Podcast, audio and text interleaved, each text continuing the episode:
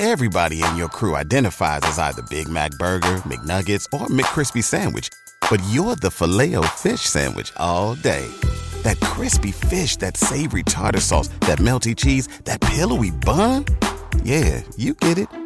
Every time. And if you love the filet of fish, right now you can catch two of the classics you love for just $6. Limited time only. Price and participation may vary. Cannot be combined with any other offer. Single item at regular price. Ba-da-ba-ba-ba. 1984 год. В подземных урановых рудниках, куда свозят заключенных смертников, прожить дольше двух месяцев невозможно. Радиация съедает тело. Терять заключенным нечего, поэтому они поднимают бунт. Нет, это не темная сторона нашего третьего эпизода. Это завязка художественного фильма «Мордай. Вечная тайна», который вышел в 22 году в Монголии. С хорошей жизнью. Иди работай. Бид нэр ер нь хаана ирж гээд байна. Энэ газар бол зүгээр л амьтын том.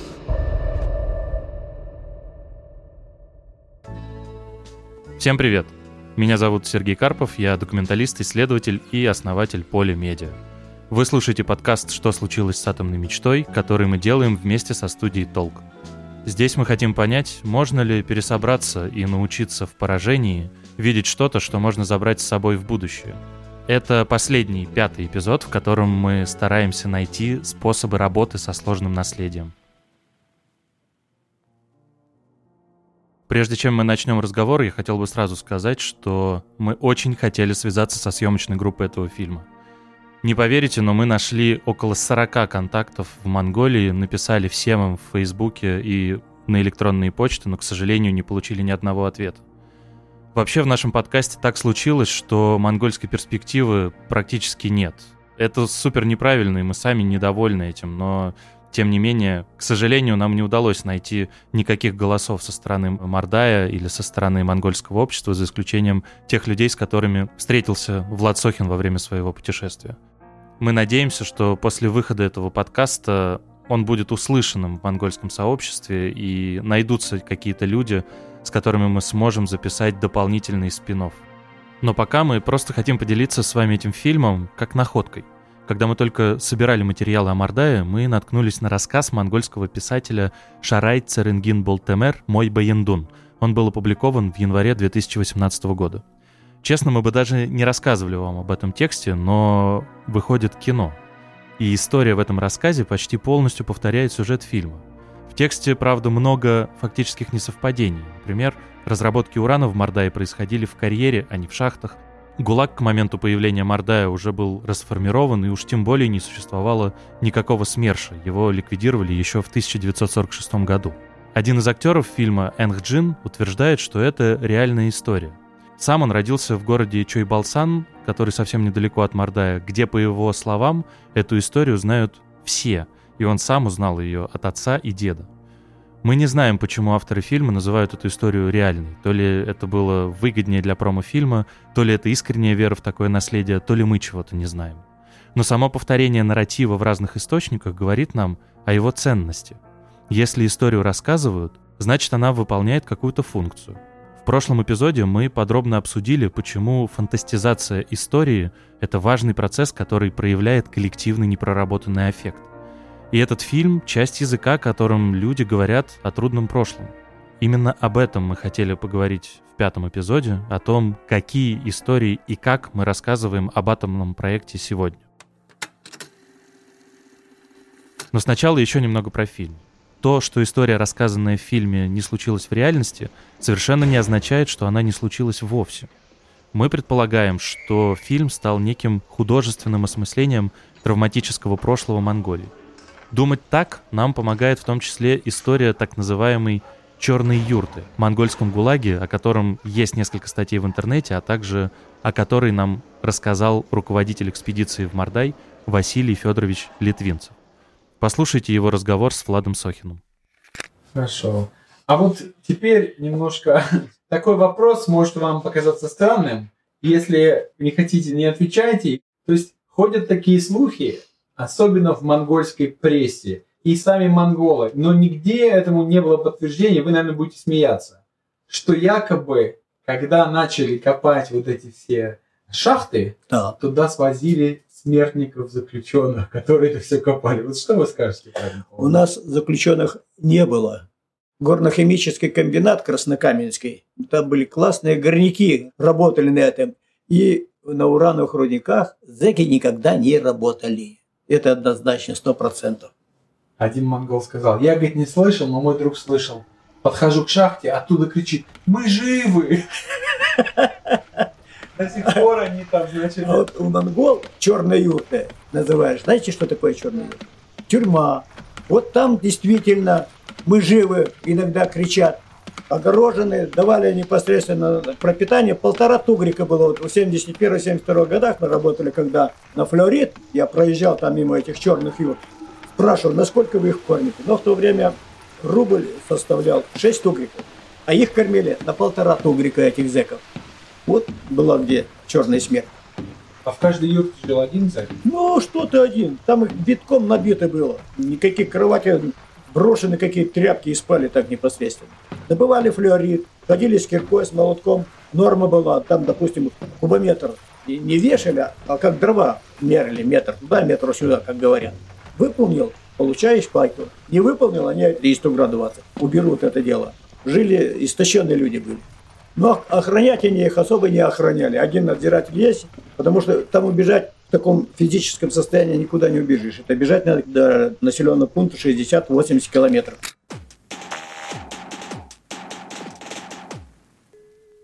Любой творческий процесс в целом устроен очень автобиографично. Как бы ты ни уходил от личного, от собственной истории и от того, что происходило с тобой или твоей семьей, ты все равно в какой-то момент приходишь в эту точку. Разумеется, если ты открыт к этому, если ты готов превратить свои личные переживания в некое высказывание, буквально творчески осмысляющее свое прошлое. И все герои этого эпизода так или иначе подтверждают это.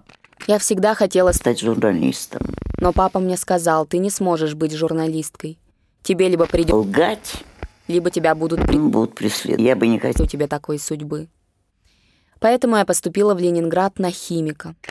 Вы прослушали отрывок из аудиоспектакля «Сунгуль. Повесть о прошлом», который был создан и показан в 2023 году в рамках седьмой Уральской индустриальной биеннале современного искусства режиссером Дмитрием Зиминым и драматургом Ириной Васьковской.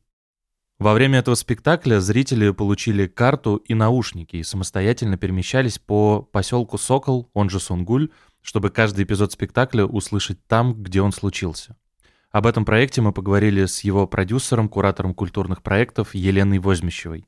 В «Сокол» мы попали с командой спектакля по приглашению Ани Акимовой, которая занимается развитием территории поселка Сокол еще с 2019 года. Вот, если говорить про сам Сокол, то это поселок, который изначально это было место, пансионат, санаторий э, для сотрудников НКВД во время э, Второй мировой войны, Великой Отечественной слэш. Это было место отдано под госпиталь, и сразу после окончания войны, конечно же, стал вопрос о создании ядерного оружия, потому что уже начался Манхэттенский проект, и в Сокол приехали суперученые того времени, В основе спектакля «Сунгуль. Повесть о прошлом» лежат мемуары и воспоминания Аргенты Антониновны Тетляновой, записанные специально для этого проекта. Это ее голос вы слышали в начале и услышите в следующем отрывке этого спектакля. Вскоре я записалась на спецфак, потому что только что прошла война, и мы были очень патриотичны.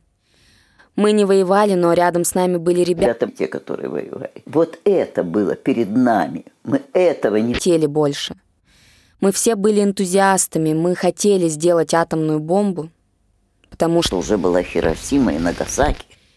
И вот после окончания было распределение. Комиссия задала мне лишь один вопрос. Куда бы вы точно не хотели попасть?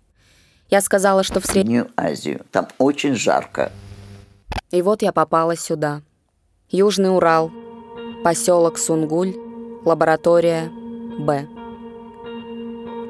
Все, что вы услышите в этой истории, это правда, от первого до последнего слова.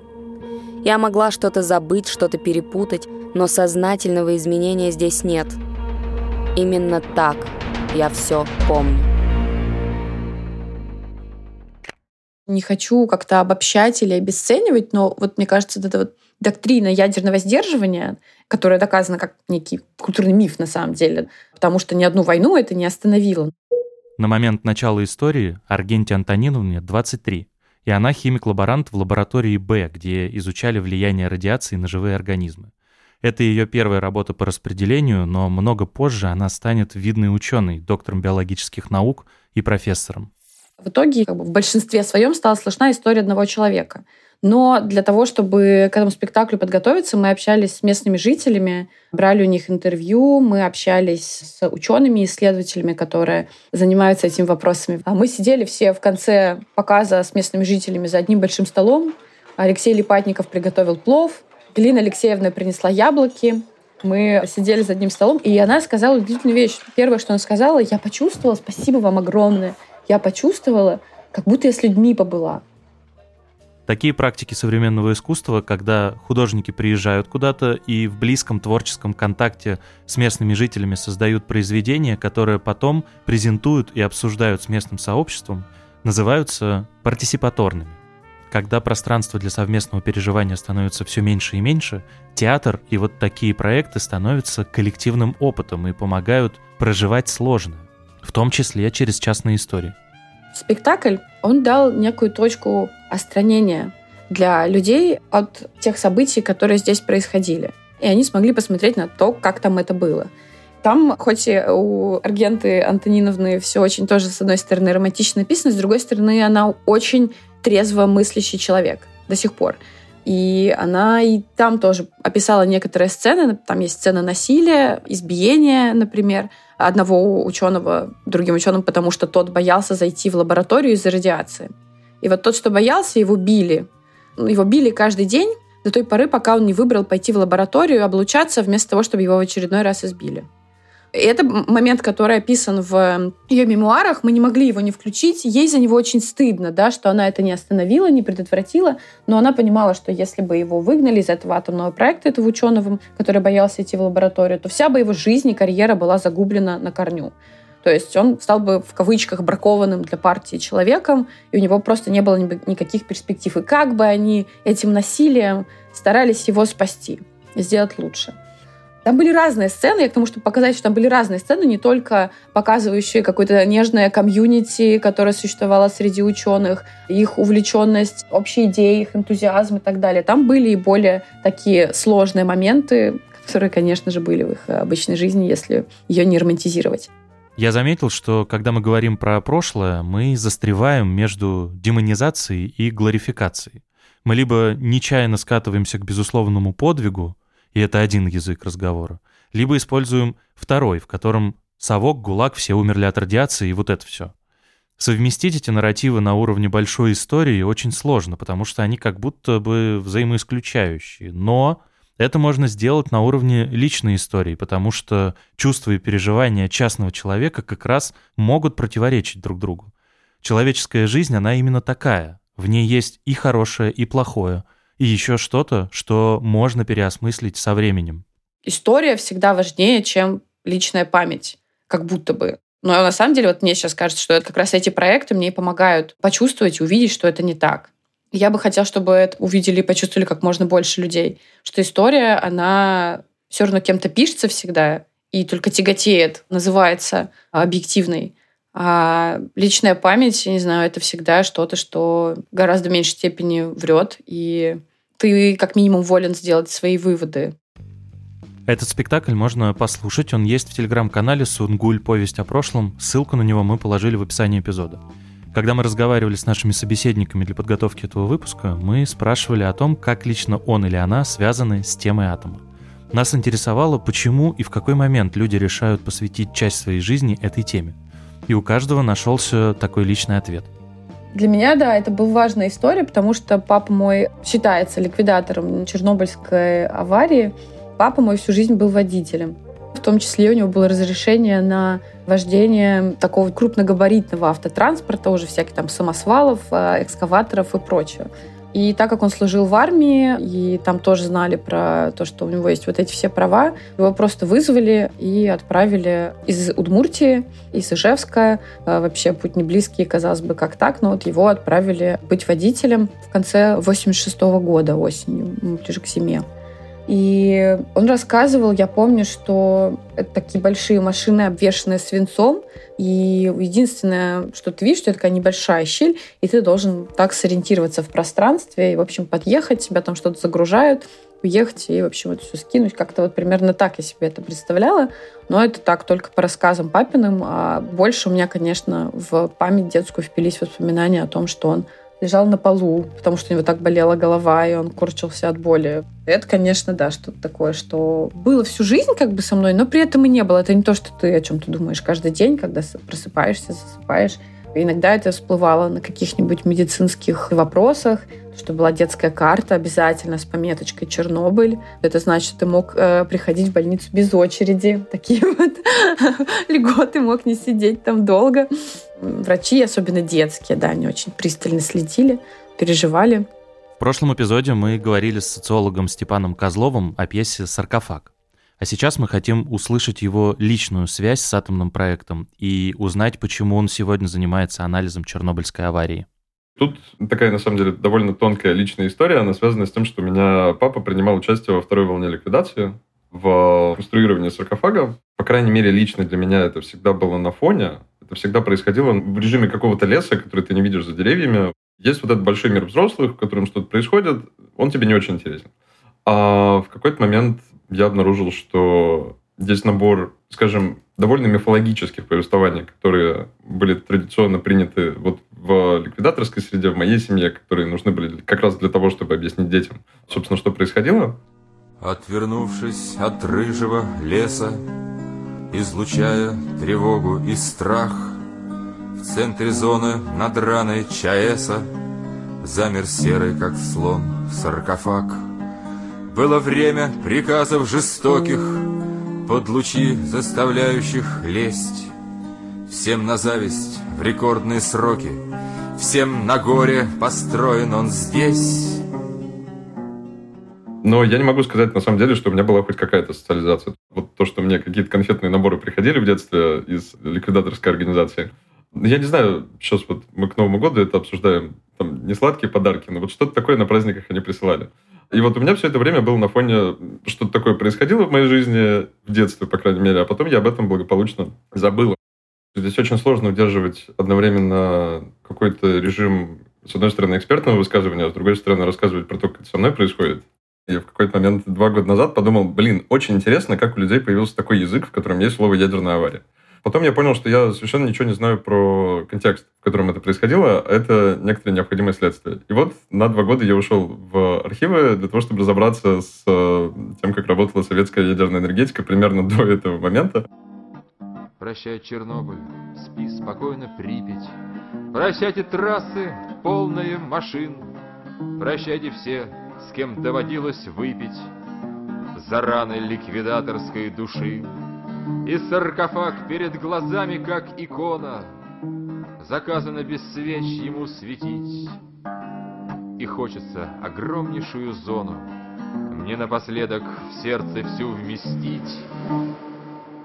Наверное, ближе всего к практике связывания большого исторического нарратива и личной истории стоят художники. Когда они начинают работать с темой как люди с личной перспективой, буквально как герои собственного произведения, они могут найти что-то скрытое от посторонних взглядов и решиться поделиться этим. Про работы физика и художницы Анны Шустиковой мы узнали уже после начала работы над подкастом. Анна выросла в закрытом городе Заречной Пензенской области, в которой однажды приехал работать ее дедушка. Мне кажется, это очень важный опыт, сформировавший меня, потому что дальше, когда я начала заниматься какими-то художественными практиками, у меня были разные периоды. Но на каждом из этих этапов я пыталась сделать что-то о родном городе. Я поняла, что мне, наверное, хочется больше сфокусироваться на каких-то темах, связанных с женскими или квирными, или какими-то еще такими, может быть, нерассказанными историями, в частности, историями из советского периода. Фокус на личном опыте мало представленных групп – это очень важная вещь в социологии. Начиная с конца 80-х, когда феминистический дискурс набирает обороты, и когда женщины и уязвимые группы начинают изнутри рассказывать о своем опыте и устройстве тех мест, где они находятся, и о жизнях, которые они проживают, это становится важным исследовательским методом, который после назовут автоэтнографией. В рамках такой модели исследователь учится доверять субъективному опыту больше, чем сухим и объективным данным, полученным извне – и всегда доверяя конкретному человеку с его конкретным переживанием и опытом. Потому что из этого конкретного переживания и опыта, даже если оно не бьется с теми событиями, которые происходили, можно увидеть фундаментально иное, открывающее совершенно другую перспективу и осознание, и размышления о проблеме. Сначала я наткнулась на статью на Арзамасе, где была история про инфраструктуру закрытых городов, про то, кто туда приезжал, там был описан один эпизод, который меня как бы очень зацепил, потому что там была история про воспоминания девушек, радиохимиков, которые работали по очищению плутония, полученного на первом реакторе. Там были такие истории, что типа, ну вот какие-то соли в ступке просто мололи. Да, конечно, в специальном костюме, но не сильно задумывались в те моменты о радиации, об опасности, о том, насколько все должно быть стерильно и чисто. И плюс там как раз было упоминание, что вот радиохимики в основном были девушки. Мне стало это ужасно интересно в конце 40-х, когда нет э, какого-то такого глубокого понимания о том, как радиация воздействует на организм. Они работали без каких-то средств защиты, могли это все вдыхать, и поэтому достаточно рано появились э, на этом производстве случаи болезни, которые тогда даже и назвать не могли, не могли понять, что происходит. Женские истории — это одна из точек сборки сложного проекта Анны. А другой такой точкой стало стекло. Стекло как материал. И кажется, что он может быть менее связан с темой урана и радиации, но это не так. Материал на самом деле очень любопытный, потому что, да, с одной стороны, он рукотворный, известный человеку очень давно, а с другой стороны, это материал, который может получаться сам собой во всяких катастрофических событиях. Может быть, если молния ударит в землю, или во время извержения вулкана, или, я не знаю, метеорит прилетит, или даже во время ядерных испытаний тоже может образоваться стекло само собой. Я подумала, что очень любопытный материал. А потом папа мне предложил съездить в музей стекла в Пензенской области, собственно, там, где находится город Заречный. Мы с ним поехали в музей стекла, и там был бюст Льва Толстого из уранового стекла, сделанный, по-моему, в 1941 году может быть, я ошибаюсь, может быть, в 42-м. Но в любом случае это один из последних моментов, когда урановое стекло и вообще, ну, как бы уран могли использовать для создания стекла, потому что после это стал супер стратегический материал, которого очень мало, поэтому урановые соли больше уже не пустишь на то, чтобы раскрашивать стекло, и плюс, почему это именно Лев Толстой. В общем, меня очень поразил тот бюст, ну и плюс у него был очень какой-то красивый зеленый цвет, такой совершенно гипнотизирующий.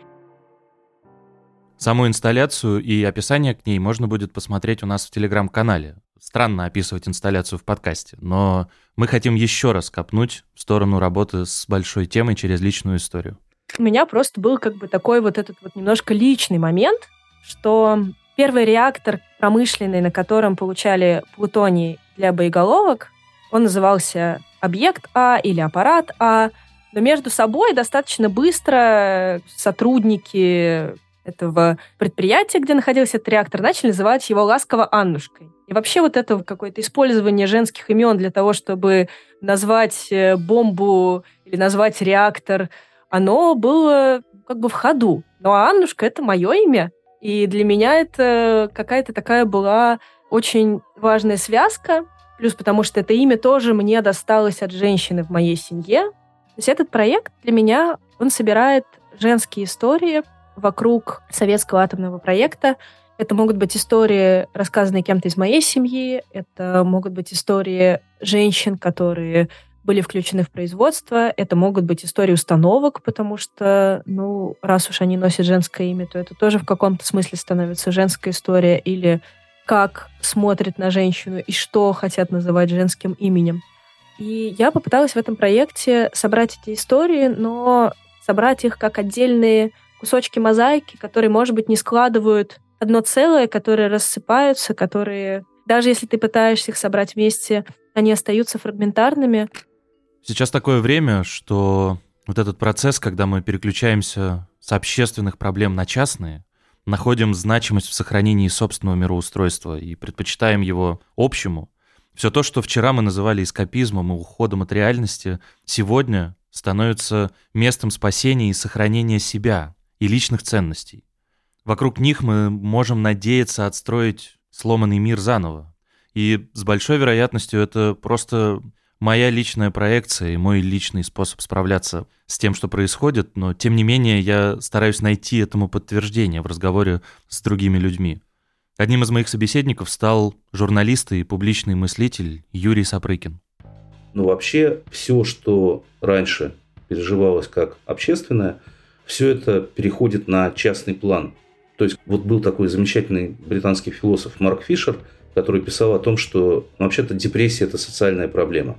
Да, это проблема неправильно устроенного общества. Это проблема вот культуры позднего капитализма, которая вся основана на повторении одного и того же, которое неизбежно вызывает у людей как бы скуку и тоску. Но как бы хитрость этого общества в том, что оно заставляет людей переживать это как свою частную проблему, и которую можно решить Страх от этого есть. Мы просто его не фиксируем нашими привычными социологическими приборами, потому что про этот страх люди плачут в подушку, идут разговаривать с терапевтом. Никак в общественном смысле он не проявляется. На эту тему не устраивают демонстрации, на эту тему не пишут песен, на эту тему не особенно даже разговаривают друг с другом. Это еще одна частная проблема, одна из многих наших частных проблем вроде расстройства пищевого поведения. У нас в голове засела про это заноза, но мы про это никому не расскажем, потому что это наше частное дело. И такого очень много все, что могло бы или когда-то переживалось как проблема, ну, как бы коллективная и социальная, все постепенно начинает уходить на уровень частного. Вообще, начиная работать над этим проектом, я совсем не думал о личной перспективе. Меня интересовало совсем другое. Воображение и то, как и почему произошел переход от атомного энтузиазма к страху, ужасу. И я старался понять, где мы сейчас по отношению ко всему этому. И вот только на пятом эпизоде я понял, что и у меня тоже есть личная история. Мой дед, Карпов Петр Петрович, был советским подполковником ракетных войск и служил в закрытом городе Знаменске. Это рядом с полигоном Капустин-Яр. Здесь проводили ракетные испытания, а также запускали космические объекты на орбиту. Мы не были близки с дедом, потому что мы жили на Нижней Волге, а они в украинском Запорожье. Встречались, дай бог, раз в несколько лет, но одно воспоминание сохранилось. Тогда дед приехал к нам в гости, и я зашел в родительскую комнату, увидел сидящего его на самом краю кровати. Я обошел его и увидел, что у него на груди что-то мокрое. Оказалось, что незадолго до меня его, простите, вырвало кровью, и он сидел в абсолютной растерянности и непонимании, что с ним происходит. Он умер 1 января 98 года, ему было 64 тогда. Уже после я узнал, что в результате службы на полигоне и испытаний, которые они проводили там, он получил довольно серьезную дозу облучения, что вызвало болезнь печени, от которой он скончался. Поразительно, конечно, как основательно моя память заблокировала эту историю и вытеснила ее. Но, наверное, это происходит отчасти потому, что мы с родителями никогда не говорили о прошлом моего деда, и для меня его биография до сих пор остается тайной. Его история — это моя личная история, и я осмелюсь предположить, что таких как будто неизвестных историй, связанных с атомным проектом, гигантское количество. Для общества биография Петра Петровича Карпова не стала ничем, через что можно как-то осмыслить прошлое, но для меня кажется, именно это происходит сейчас. Наверное, у этого будет какой-то дополнительный выхлоп. В большом историческом нарративе нет места моему деду, а в моем личном есть. Страх, тревога и смирение с э, вот этим атомным наследием проживаются людьми персонально, наедине. И это утверждение не про атомизацию общества и неспособность поделиться. Сегодня, кажется, это естественный способ сохранения.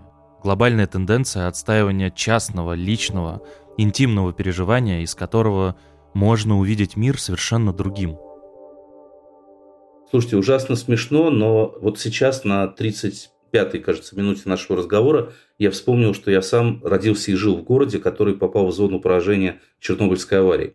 Я помню, как там, в 86 или 7 году всех это страшно интересовало. Люди бегали по улицам с дозиметрами, выясняли друг у друга, а что нужно пить, какой йод, там, чего, как, чтобы обезопасить себя от последствий. Сейчас вот даже эти слова, там, чернобыльские надбавки, они звучат как абсолютно что-то, ну, не имеющее отношения ни к какой опасности. Вот. И сам я прекрасно вытеснил все это из памяти. В июне 23 года Юрий Сапрыкин написал большой текст в «Коммерсанте», который описывает, как поп-культура 80-х годов справлялась со страхом ядерной войны. Собственно, статья в «Коммерсанте», о которой вы упомянули, история такого всеобщего страха перед ядерной войной 80-х годов, который отразился в э, поп-культуре. Конечно же, эта идея возникла в силу очевидных параллелей – которые можно провести между тем временем и этим, и параллель это, ну, как бы странная, потому что, казалось бы, риторика и эскалация глобального конфликта, она, ну, как бы намекает на то, что этот страх должен сейчас каким-то образом проявиться вновь, а его нет. И ничего сравнимого с Карибским кризисом или вот э, этим долгим противостоянием начала 80-х именно в плане массовых эмоций или каких-то их поп-культурных отражений мы совершенно не наблюдаем.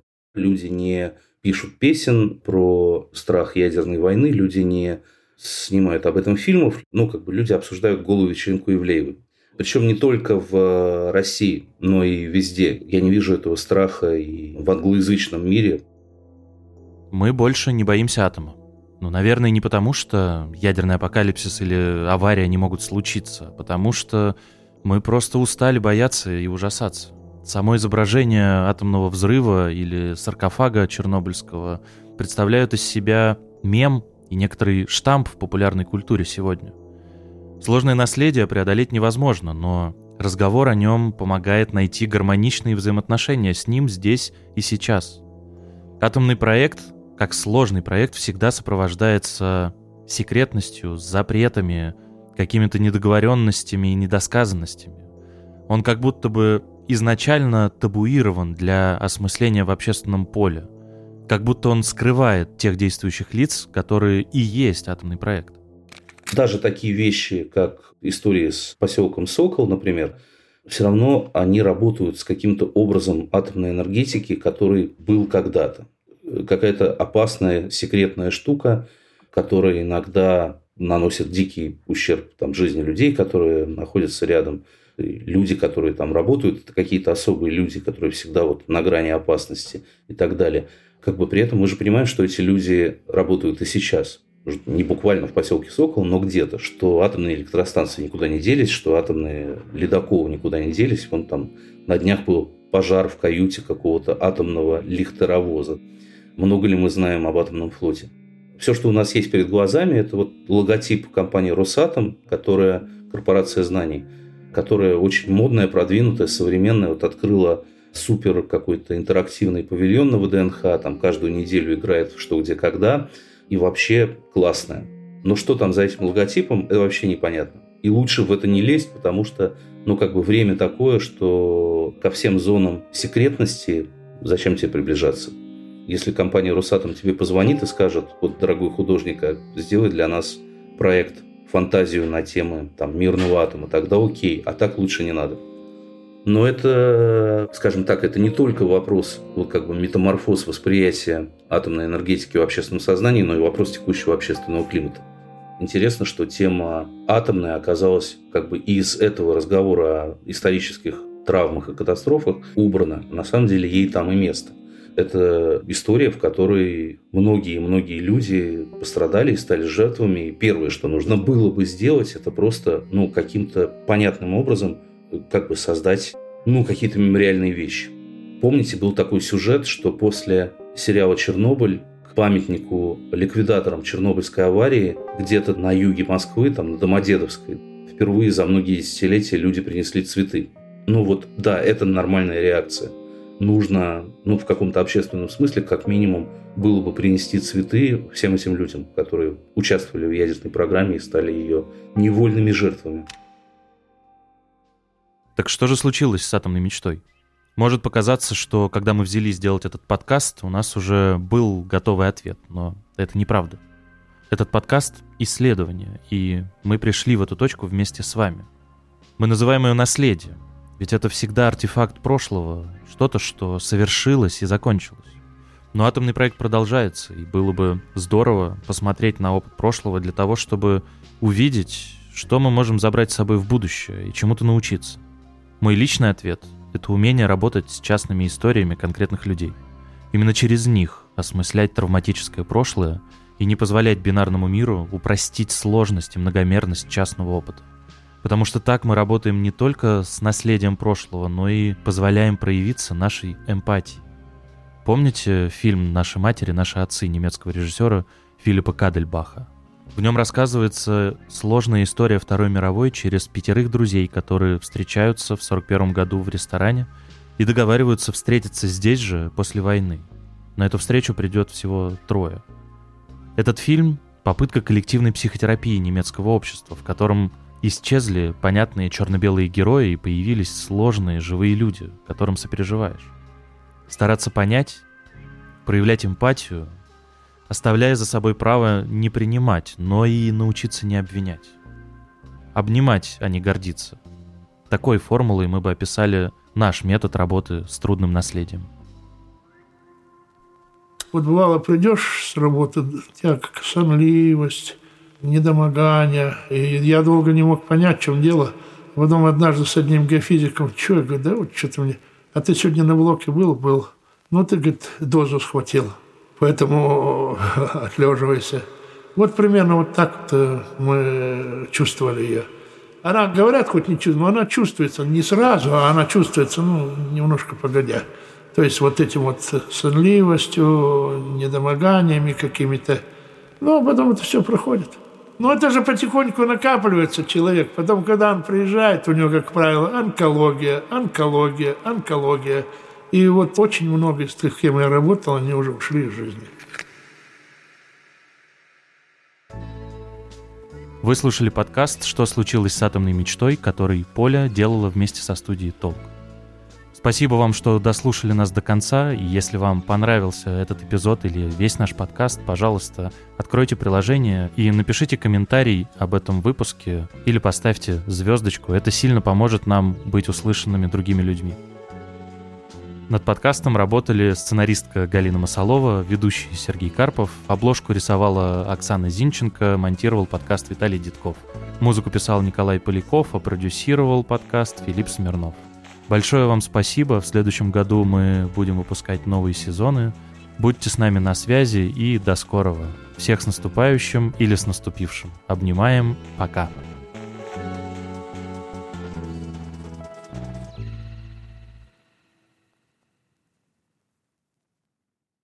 BetMGM has an unreal deal for sports fans in Virginia. Turn $5 into $150 instantly when you place your first wager at BetMGM. Simply download the BetMGM app and sign up using code Champion150. Then place a $5 wager on any sport. You'll receive $150 in bonus bets, regardless of your wager's outcome. And if you think the fun stops there, the King of Sportsbooks has plenty of surprises in store. Check out daily promotions, same game parlays, live bets, and so much more. Download the app in Virginia today and get $150 in bonus bets instantly from your first wager. Only at BetMGM. BetMGM and GameSense remind you to play responsibly. See BetMGM.com for terms. 21 plus only, Virginia only. New customer offer. Subject to eligibility requirements. Rewards are non withdrawable bonus bets that expire in seven days. Please gamble responsibly. Gambling problem? Call 1 800 Gambler. Promotional offer not available in Washington, D.C.